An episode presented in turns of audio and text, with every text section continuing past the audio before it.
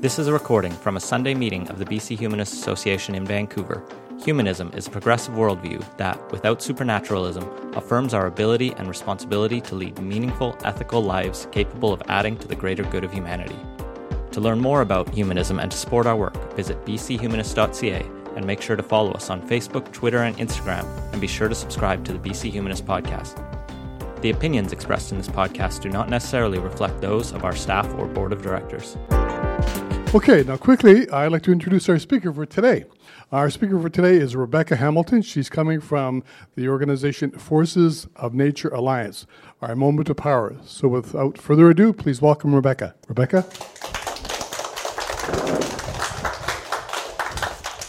Hi, um, so I'm Rebecca Hamilton. Before we begin, I'd like to acknowledge that we're gathered on the um, unceded territory of the Musqueam, Squamish, and Tsleil-Waututh people. We, in Force of Nature, don't say this just because we feel we need to. We really think it's important to think about whose land we're on. To get here today, you had to know what street you were on, what neighborhood, what city you were in, but you didn't have to think about whose um, who inhabited this land before we did. And so we think that this is just an important thing to bring up, um, is possible. Okay, so who are we from Force of Nature? Um, it's not just me standing up here. We are an organization established in 2014 in Metro Vancouver. Um, we have four paid staff and around 100 committed, um, like long-term volunteers. Um, we have over 40,000 British Columbians who've signed our petitions and who are on our mailing list. And we've run a number of campaigns in the past, including the Solarize Our Cities campaign, um, which aimed to streamline solar regulations in Vancouver, and also pulled together in support of um, campaigns against Kinder Morgan. Right now, we're mainly focused on an election campaign, which I'm going to talk more about. So it was great to hear about the election um, from you earlier. Okay, so briefly, today we're going to talk about climate change, climate solutions in Metro Vancouver, um, what we can do and how mission transition plays into this. And I heard that you really like to ask questions at the end, so I'm going to try and leave plenty of time for. Okay. Um, before we get into climate change, um, I want you to turn to the person next to you and quickly talk about something that you really like about your community and also something that you want to improve about your community. So why are we talking about this at a presentation about climate change? Um, well, I think that climate change is a very overwhelming and scary and huge issue, but we're not helping anyone if we're just paralyzed by fear. So I think it's important to really talk about um, the positives and to focus on what we are happy about in our city before we talk about um, the scary parts of climate change. And also, at Force of Nature, with our project mission transition, we're really focused on integrating different parts of change making. So climate change doesn't need to be its own um, small corner of how we make change in the world. We really need to talk about how we can um, incorporate in, um, creating a safe future with also improving a lot of the other challenges right now. For example, housing affordability. Um, these all need to be addressed at once. Okay, so some quick recap of climate change. Um, there's currently more carbon in the atmosphere than at any other time in human history. And because of this, global flooding could triple by 2020. Um, some scientists estimate that we may be on track for six, for three degrees of warming by 2100. Um, and we're feeling the effects of this right now. So 2016 was the hottest year on record. And 16 out of the 17 hottest years on record have occurred since the year 2000. So our world is warming a lot right now. And we're feeling the effects of this here. Okay. Um, of course, as any of you were here this summer or last summer know, uh, wildfires are increasingly becoming a big problem that are having an impact on everybody in BC during this summer. So 2017 was the biggest wildfire season ever. Um, the Plateau Fire was the biggest fire in BC's recorded history during that year, and over 900,000 hectares of land burned. We are also feeling other effects of climate change. For example, melting glaciers in BC and Alaska is becoming a major issue and is um, wreaking havoc with our water system. So in the future, it's going to be harder for us to have clean water um, that's readily available during the summer. Also, salmon are a huge part of our community um, culturally and ecologically in British Columbia.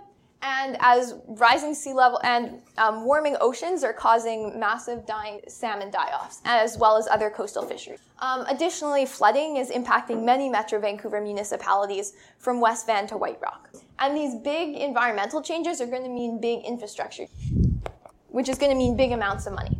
Um, for example, a 2012 provincial government study predicted that Metro Vancouver will spend $9.4 billion to adjust to a one meter sea level rise over the next 100 years. And this is an outdated study. Um, sea levels are expected to rise more than one meter. And so we're going to be spending big amounts of money in addressing this crisis. So it seems to make sense then to spend money to prevent this crisis from happening right now instead of to deal with the aftermath of it. Um, so of course, there is action being taken around the world.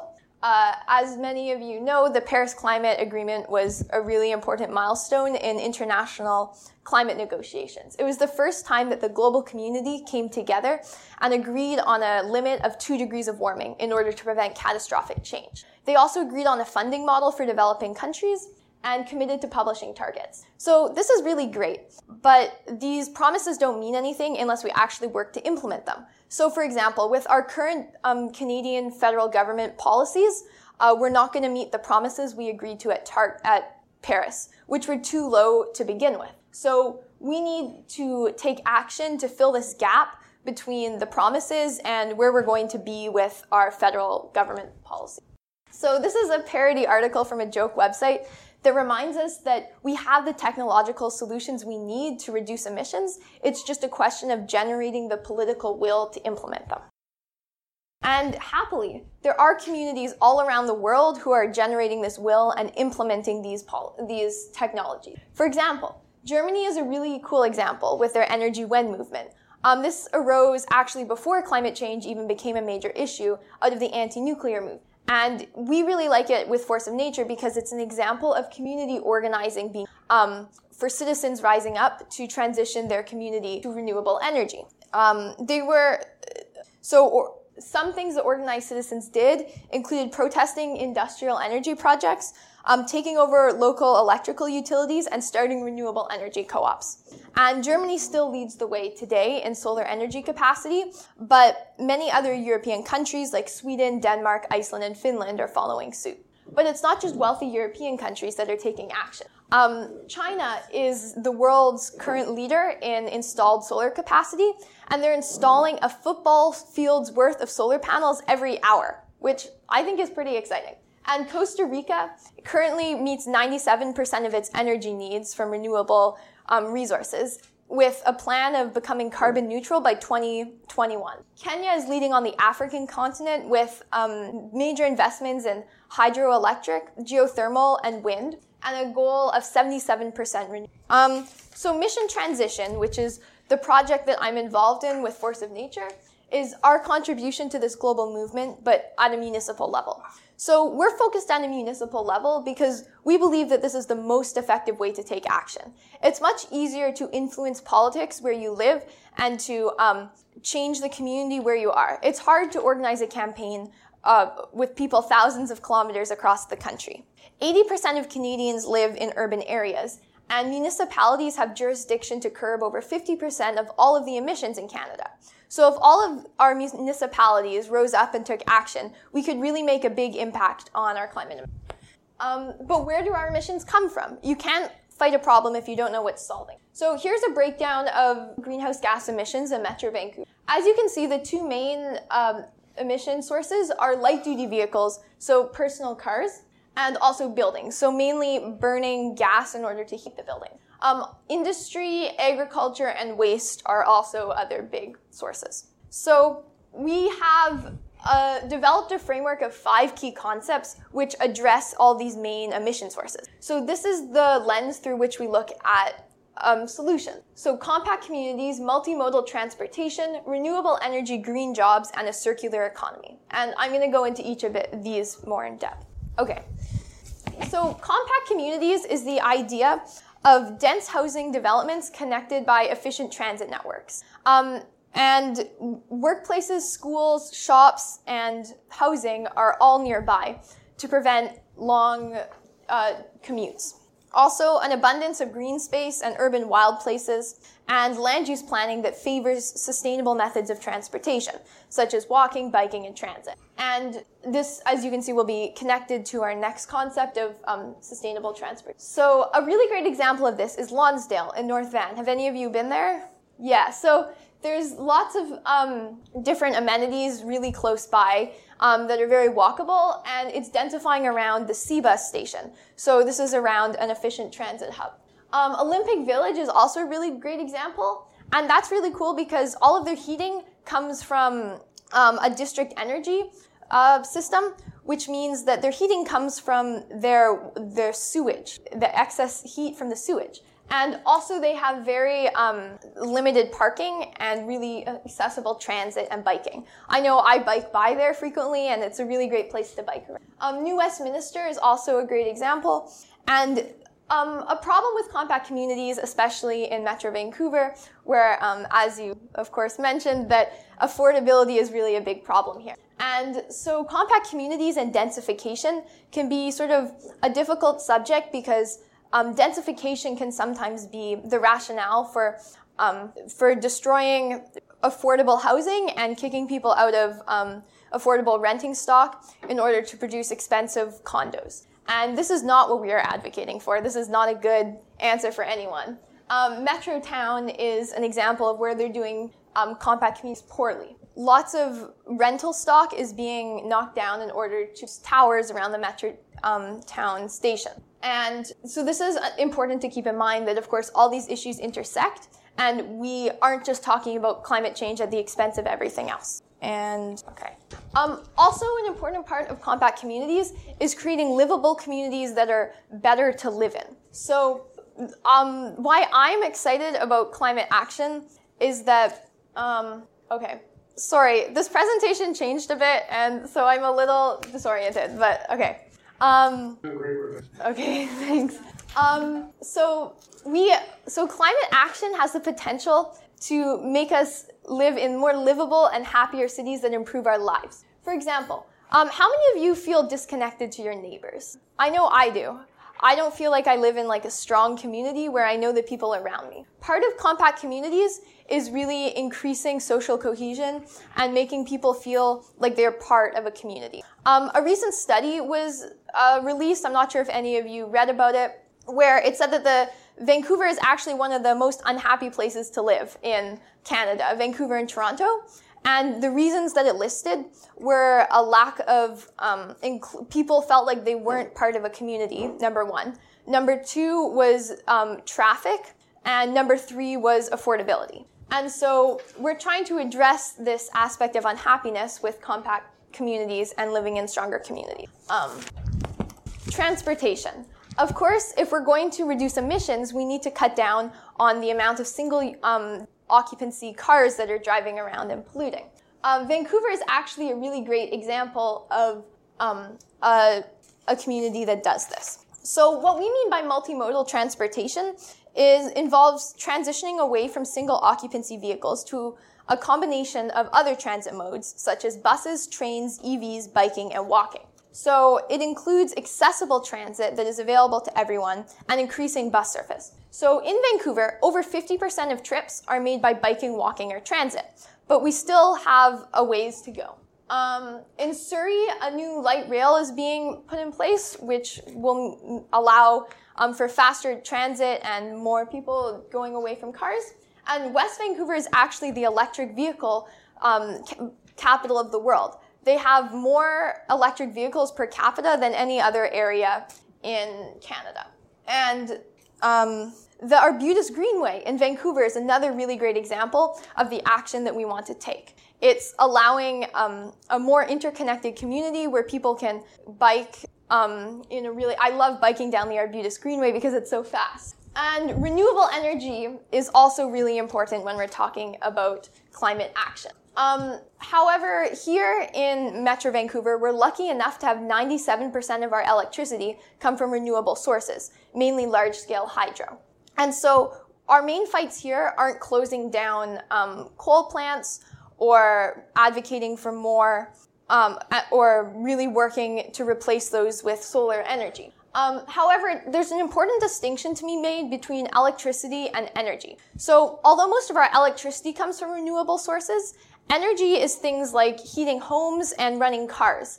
And that doesn't come from renewable sources. And as we're transitioning away from um, burning gas in our cars and in our buildings, we need to also be increasing our electricity, um, our available renewable electricity. And so Tsleil-Waututh Solar is a really great example of this. Um, this is the Tsleil-Waututh Nation has a massive solar panel in their community on the North Shore that moves across the sky as the sun moves.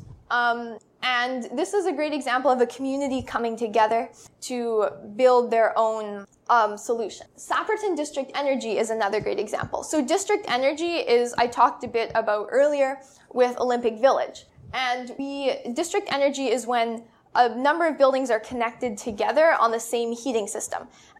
And so um, a renewable source of heating can be used in all these buildings instead of each building burning their own gas to heat their building. Um, so the Olympic Village is heated by um, sewage off heat, but district energy can also be powered by biogas. Um, so this is when composting um, the heat from that, or or when um, or classic energy, uh, or so a refrigerator um, cools the the fridge by drawing away the heat from the building or from the like box, and um, and so if you go behind your fridge, then it's heated. And so this is what district energy looks like, but on a bigger level. Is you have one central um, generation station where the heat is being drawn away from the like generation station and is being brought to all the different buildings. And we really need to look at implementing this more. Geothermal is also a really great way of generating heat or electricity.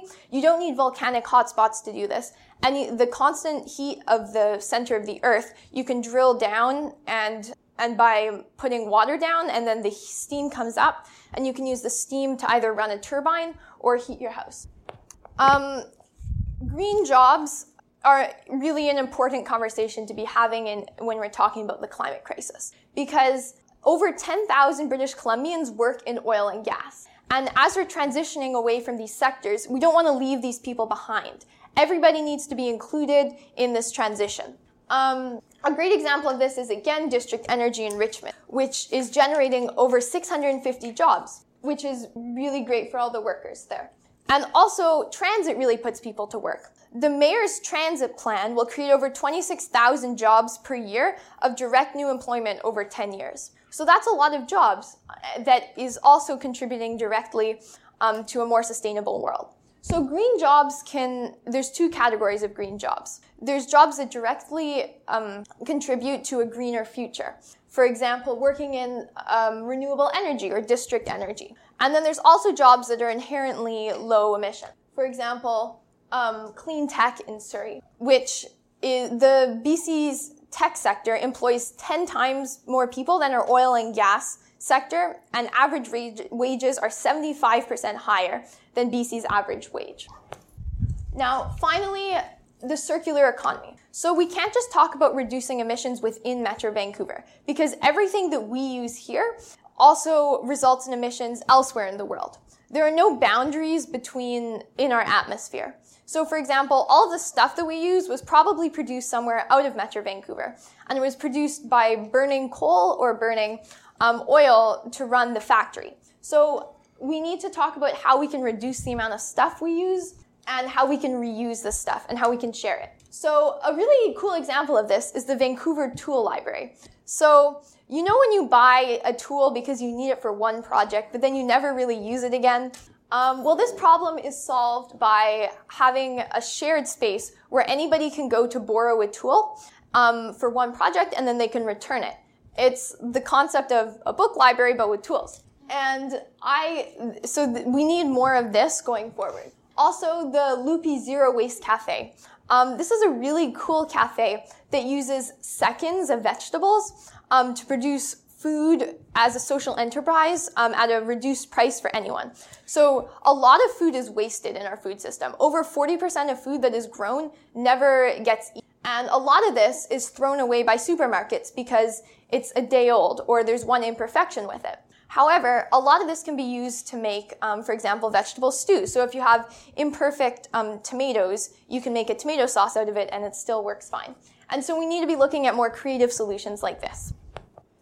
Okay. Um, how do you think, would you guys rather like talk a bit now or just ask questions at the end? Okay, we'll go for that. Um, so there's a number of different ways that we can implement all of these solutions. For example, there's personal choices. So that's when each individual chooses to go vegan or to recycle or to not drive a car. Or there's government mandated decisions. So, for example, um, implementing a pesticide tax so that the cost of organic food and conventional food are more in line, and thus allowing more people to buy organic. Or um, mandating that there's no animal products in a country. Or requiring that everybody recycles or risk going to jail. These are just examples. There's also corporate or market forces that can lead to change. So this is, for example, when a company decides um, to produce a tastier vegan product so that more people will choose to eat it.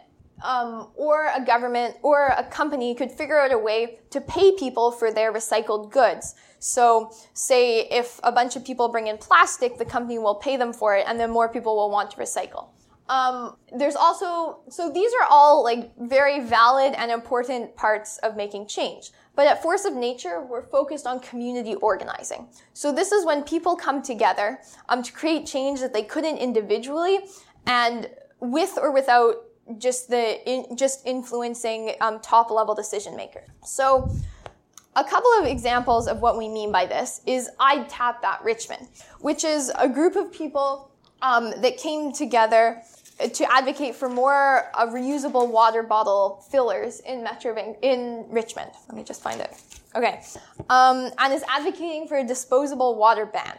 Uh, Solarize Our Cities was a 2017 campaign run by Force of Nature to ask six municipalities for an expedited permitting process for residential solar panels. Um, so these are examples of power over strategies. And this is when we ask somebody in charge to make a decision. So we say yes or no to something that's already happening. Um, there's also power with strategies, which is when people come together without um, interacting with government.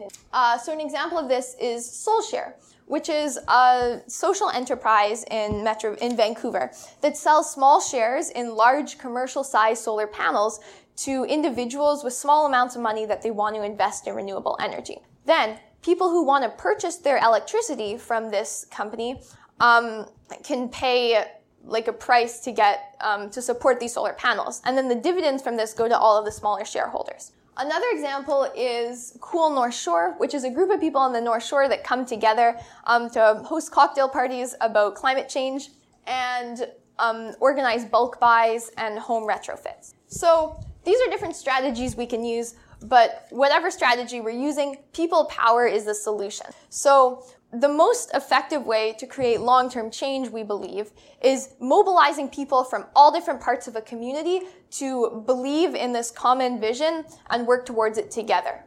So now just a bit about mission transition and what exactly we're doing. Um, so our vision is to empower grassroots community action teams to elect visionary climate leaders and fight for high impact, locally relevant climate solutions. Because it's time for communities to rise up and put an end to the climate crisis.